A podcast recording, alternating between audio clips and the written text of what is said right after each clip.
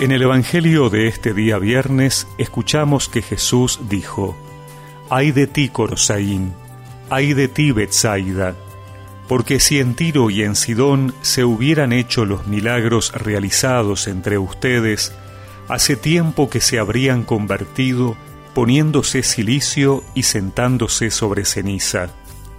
Por eso, Tiro y Sidón, en el día del juicio, serán tratadas menos rigurosamente que ustedes. Y tú, Cafarnaúm, ¿acaso crees que serás elevada hasta el cielo?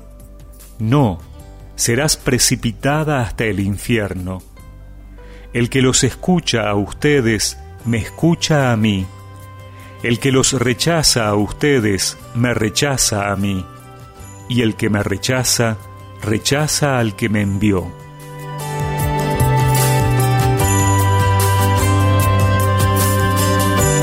Jesús hace un reproche a los habitantes de tres ciudades que han tenido la gracia de su presencia, su predicación y los milagros que realizó, y que sin embargo no se han convertido, no han creído en él.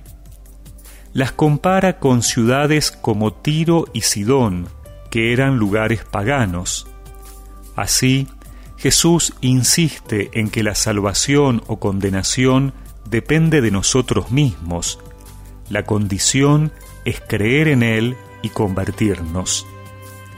Y esa presencia de Jesús viene a través de sus enviados.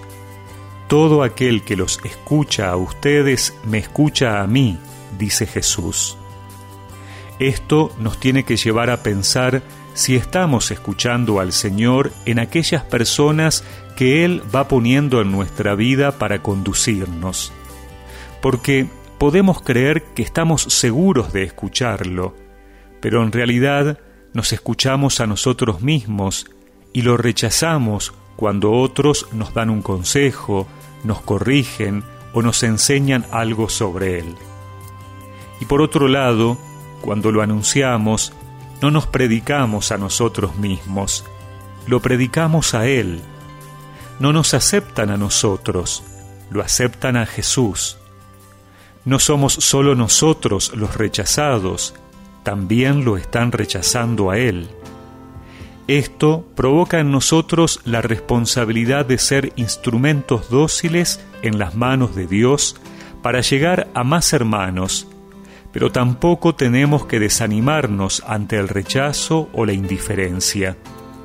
Si nos entristece que haya quienes se pierdan la maravillosa presencia de Dios, aunque eso le pasó al mismo Jesús y sus apóstoles. Cuando pases por problemas, recuerda que, que tú estás entre sus brazos y seguro estás. Si tú crees en Jesucristo, escucha su voz